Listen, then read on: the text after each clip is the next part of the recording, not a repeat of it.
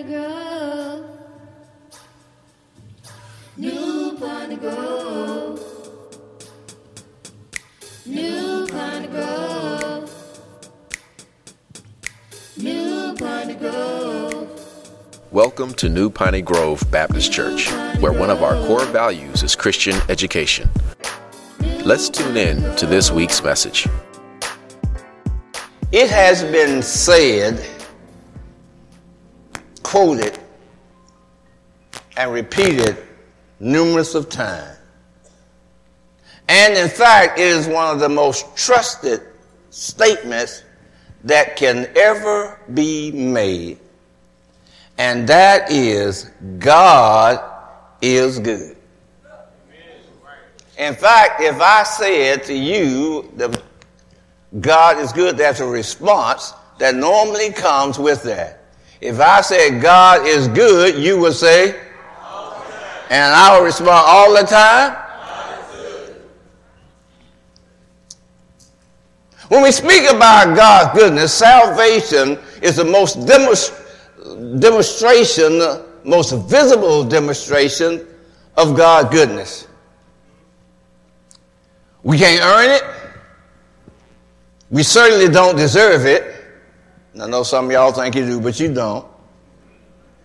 But God blesses us with it anyway, in spite of ourselves. Another wonderful part about salvation is that the Lord keeps us even when we mess up. So, so how should we, how are we to respond to God's goodness? The most natural way is worship. Now, let me define worship so you understand. Worship is defined as reverence, honor, and respect to God. Thankful worship, then, is not the typical worship of coming to church on Sunday or Wednesday, but it's living a life of thankfulness. As it says on the marquee out there, thanksgiving is thanks living.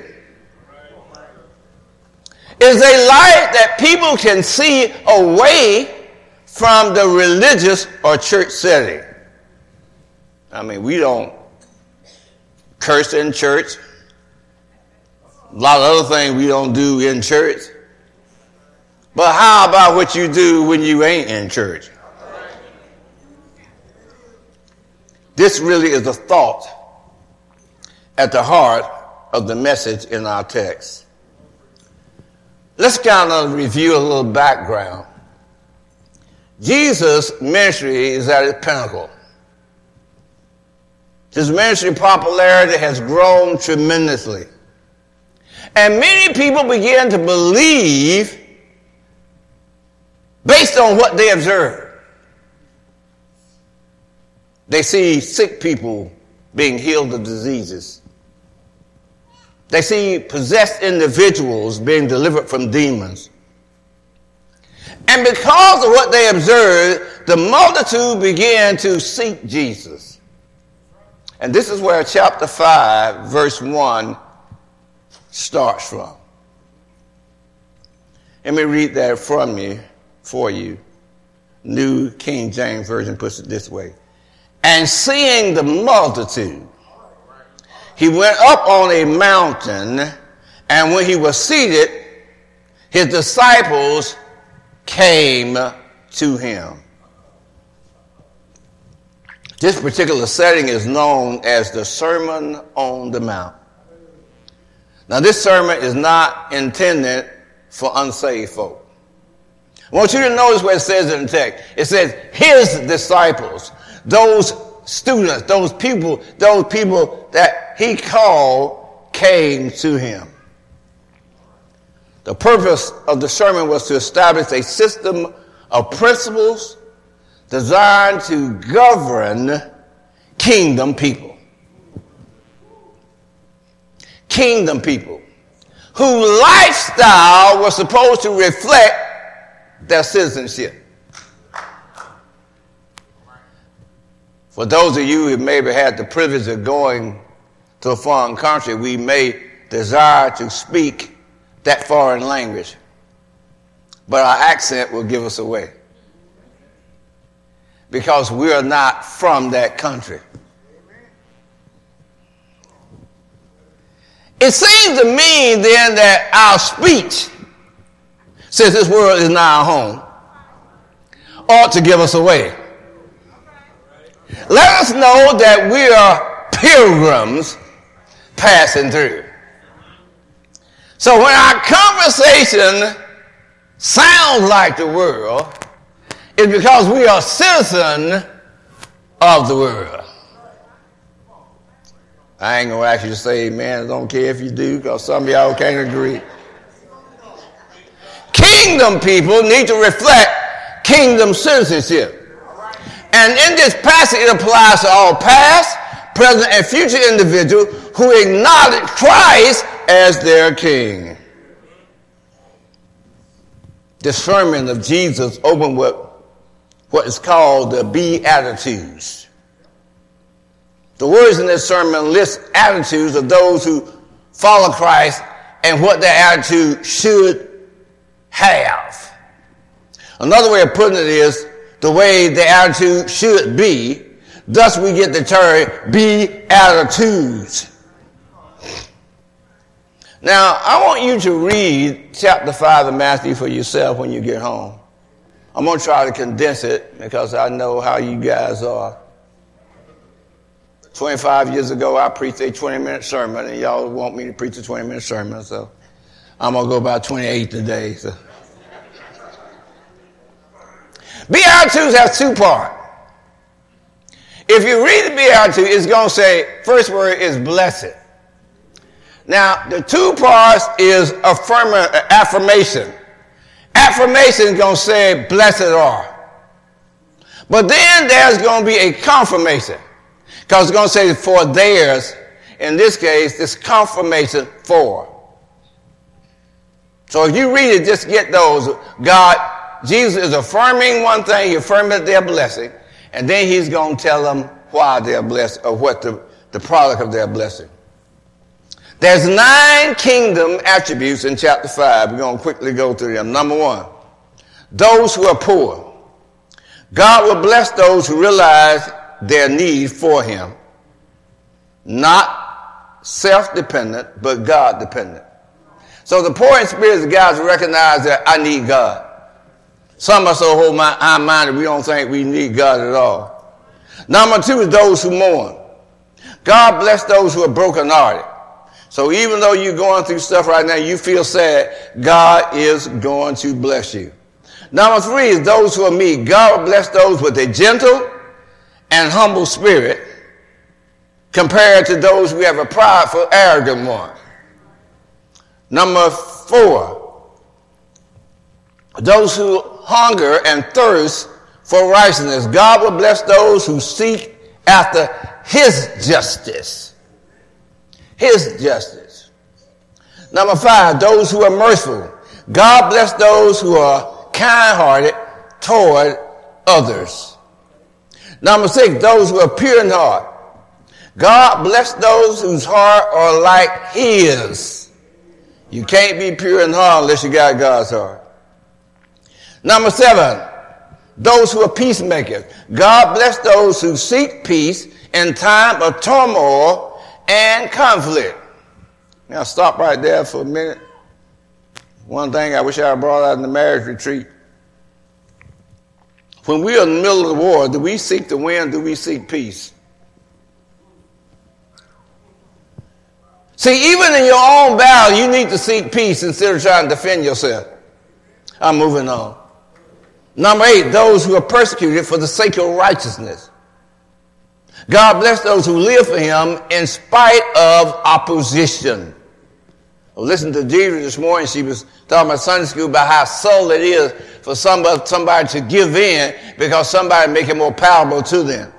But God will bless those who are persecuted for righteousness by blessing those who live for him in spite of opposition. And number nine, God bless those who are reproached, King James said revile, for following Christ. God will bless those who suffer for his name's sake. Again, I want you to read those and study those yourself. But the point of the Beatitudes is this. No matter what state you're in, no matter if you're poor in spirit, you're mourning, you, whether you're meek and you're getting stepped on, you're hungry and thirsty, and you're merciful, your peace, uh, pure heart, persecuted, makes no difference which one you're in, you are blessed. Christ con- uh, affirmed that you were blessed. So if you're a Christian, say, I'm blessed. Therefore, our response should be thankful worship that should have an impact on those around you. To demonstrate this impact to the followers of Jesus, he used two common illustrations. First one, he said, You are the salt of the earth. Salt not only seasons, but it preserves, it hinders the spread of corruption, it creates thirst, and even will purify wounds. The second common illustration that Jesus used was, You are the light of the world. Light enhances direction. It gives warmth. It provides security. But light has two sources. Natural source of light is fire, but spiritual source is Jesus Christ himself. And, but there is a problem with both salt and light. You see, our focus passage says this. It begins with, and it's emphatic, you are. It does not say you should be. It does not say you ought to be. It doesn't even say you need to be. It says you are. So that creates a problem. If you are salt and light, why is the world in the condition that it's in? 25 years ago, I used visual aids for my first two sermons. To be honest with you, I can't remember the exact details of what order they were in. But I do know this. They did have an impact on the few people that was in attendance. So I'm going to use some illustration as we kind of look at the problems of being salt and light. First of all, salt. Matthew chapter 5, verse 13.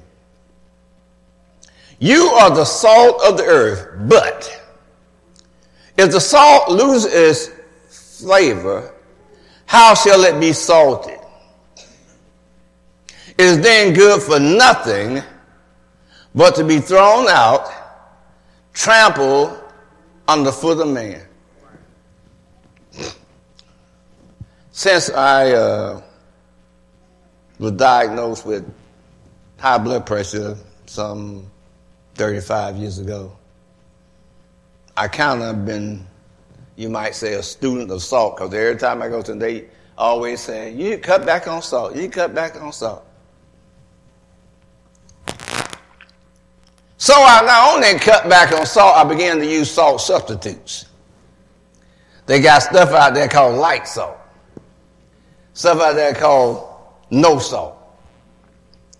And all kind of other stuff. So I want to know what kind of salt are you? Okay, let, let me kind of look at some some age here.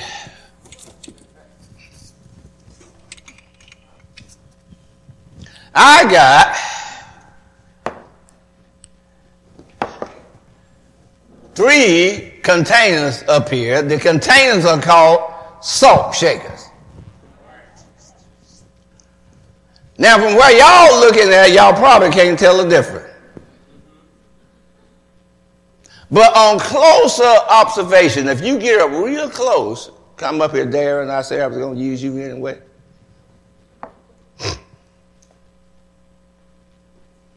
Look at these three and tell me if you can tell a difference between the three.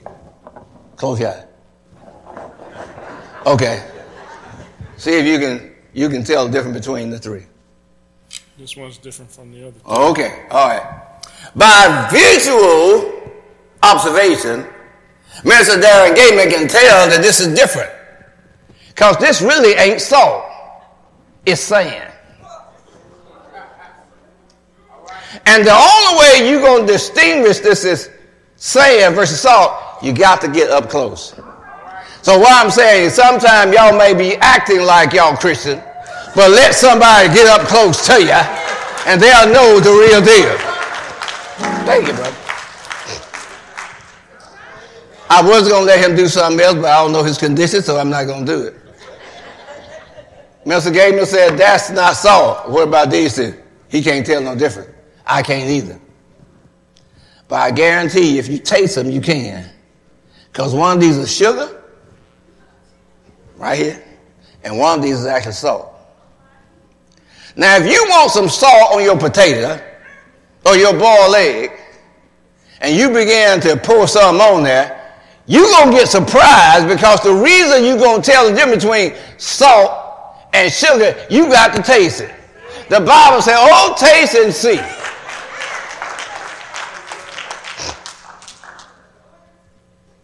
See, people may think you something, but when they get up close to you and talk to you, they can taste exactly what you are.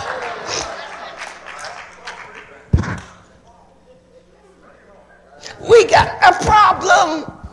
But neither we still got a problem, G. Got a problem, Brandon. Because this is real salt. But if I got my egg here and the salt here, the salt ain't doing no good in the shaker. You see, the only way to get the salt out is I got to turn it upside down. God is trying to do something to some of y'all. Some of what y'all going through, God is trying to turn you upside down, and then He's trying to shape something out of you.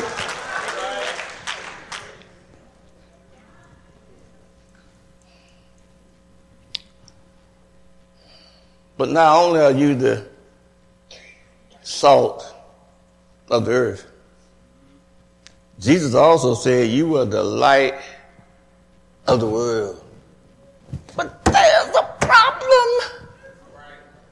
There's a problem. Let, let me read the scripture before we kind of look at the problem. Verse 14, you are the light of the world. A city that is set on the hill cannot be hidden, nor do the light, nor do they light a lamp and put it under a basket, but on a lampstand to give light to all who are in the house. Let your light so shine before men, before men, that they may see your good work and glorify your Father in heaven. Whew, let's look at some sources of light. Mm. First one, match light. Remember the title of this thing here is Your Light is Your Response. Match light. This little match ain't doing nothing until some friction start. In other words, some of y'all light don't shine until y'all got trouble. You got some friction in your life, you start real fast. But as soon as your trouble is over,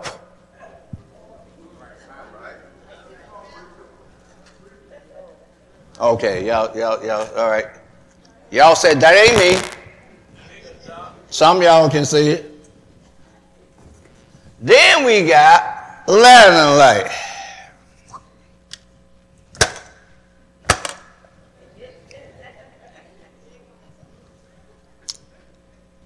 You what about lantern? It's designed to be carried. It cannot go anywhere on its own. Somebody's got to pick it up and carry it. You going to church today? I don't know. You going? I don't know. Something happened. You got your light depending upon somebody else pumping you up.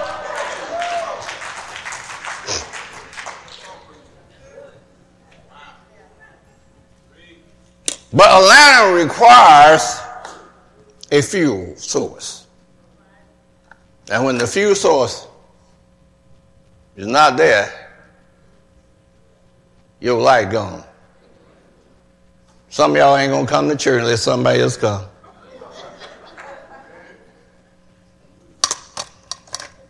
All right. Said that ain't me. Oh, y'all can't say either, can you? I know. I know. Then you got a candle light.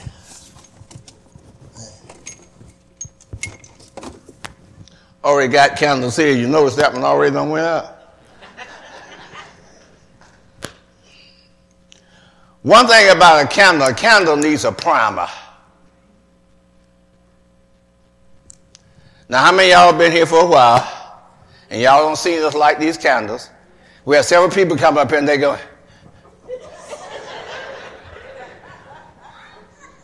You know why they can't do it, Kay? Because they don't practice.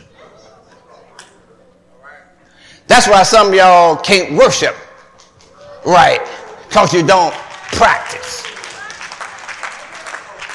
You ain't thankful. Hope I don't break it, baby. So once I get my primer going, I can light my candle. Nah, it's going to give me steady and low light. But without this to ignite it, it ain't going to ever burn. And then, some of y'all, Jeff, I want you to kind of give me a little low light here.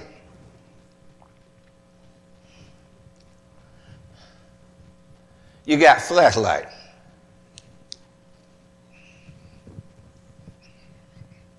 This is this is this is my little personal light. It, it it's I go it's real good. This little thing has a battery source. I got some that needs to be recharged or replaced. Its solely function depends upon what's inside of it. But there's a problem.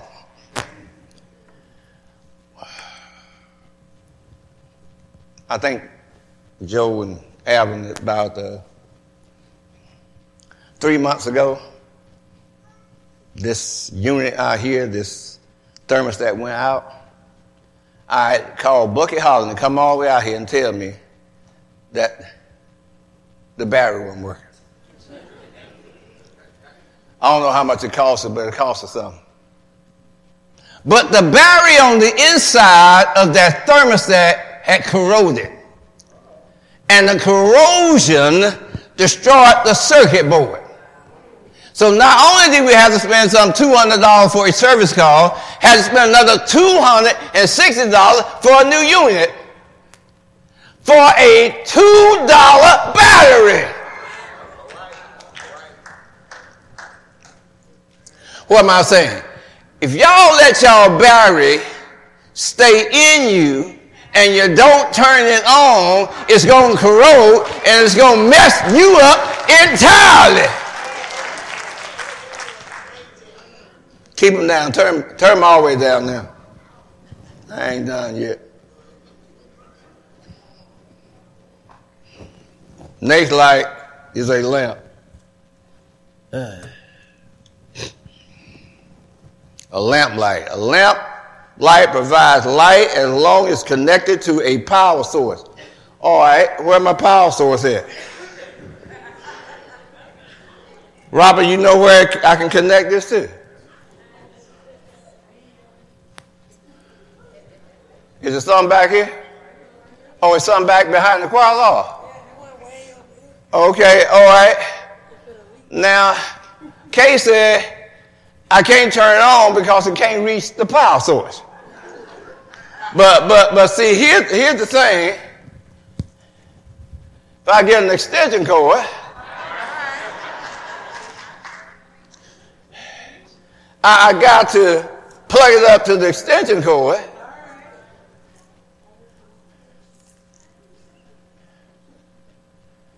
I need light even to see that, don't I?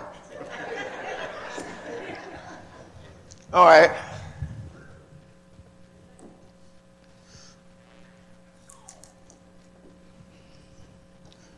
All right. Let me see. Let me see. Baby, you see this bulb working. Coffee don't, my illustration gonna be blown.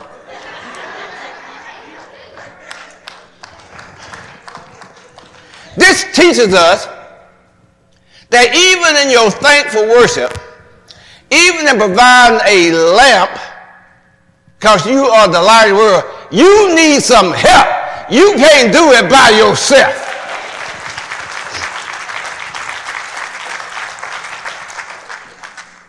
Keep them down, Jeff. Keep them down.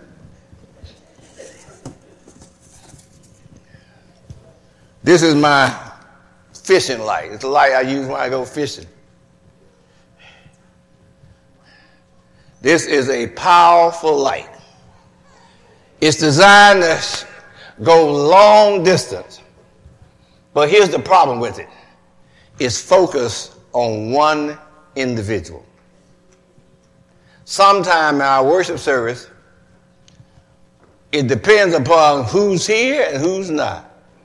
But if you put it up and focus on the one individual, something will happen. You'll see something going on.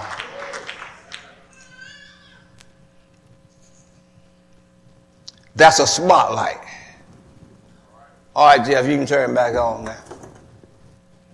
I think I'm done. Bottom line, my brothers and sisters, our response to God's blessing should start with a heart of thanksgiving, demonstrated in a spirit of worship. But salt serves no purpose unless it's shaken out of the box and used. Likewise, light is no good if it's not shining. Light is no good if it's hidden.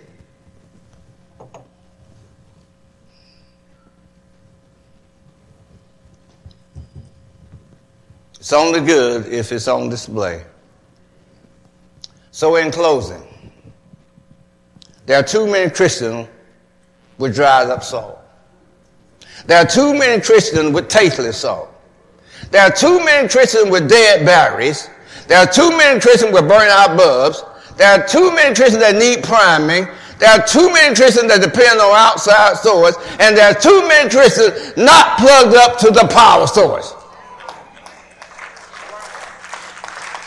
This causes their light to be ineffective and unusable.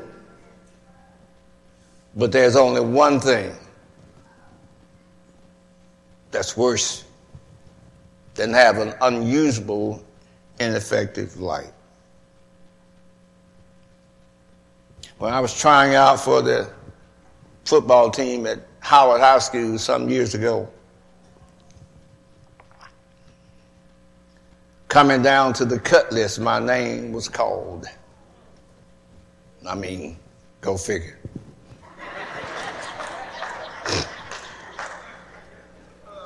Five, four foot seven, 110 pounds.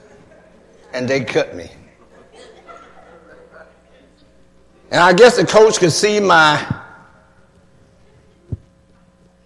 disappointment. He said to me and all the Cuddies, there's only one thing worse than a failure. And that's a person that never begun. So there's only one thing worse than having unusable, ineffective light, and that's having no light at all.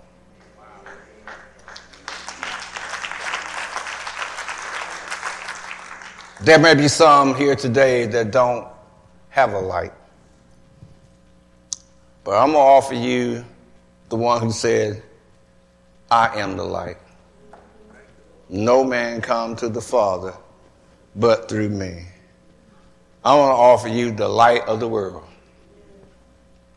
If you will stand with me now.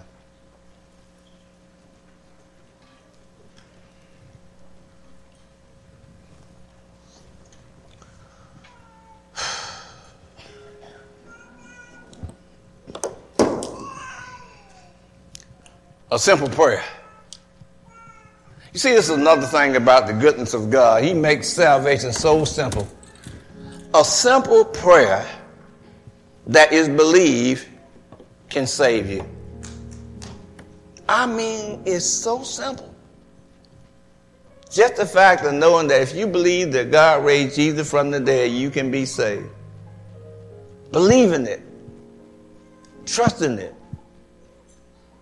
And God will get you out the salt shaker. He'll get your light on.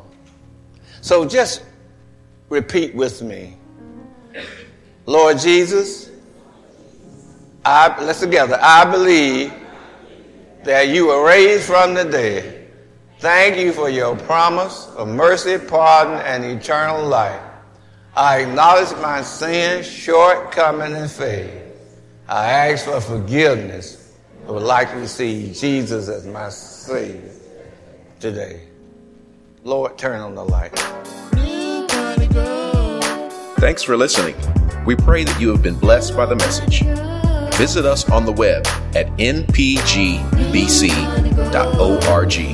for contact information, service times, or directions to our place of worship.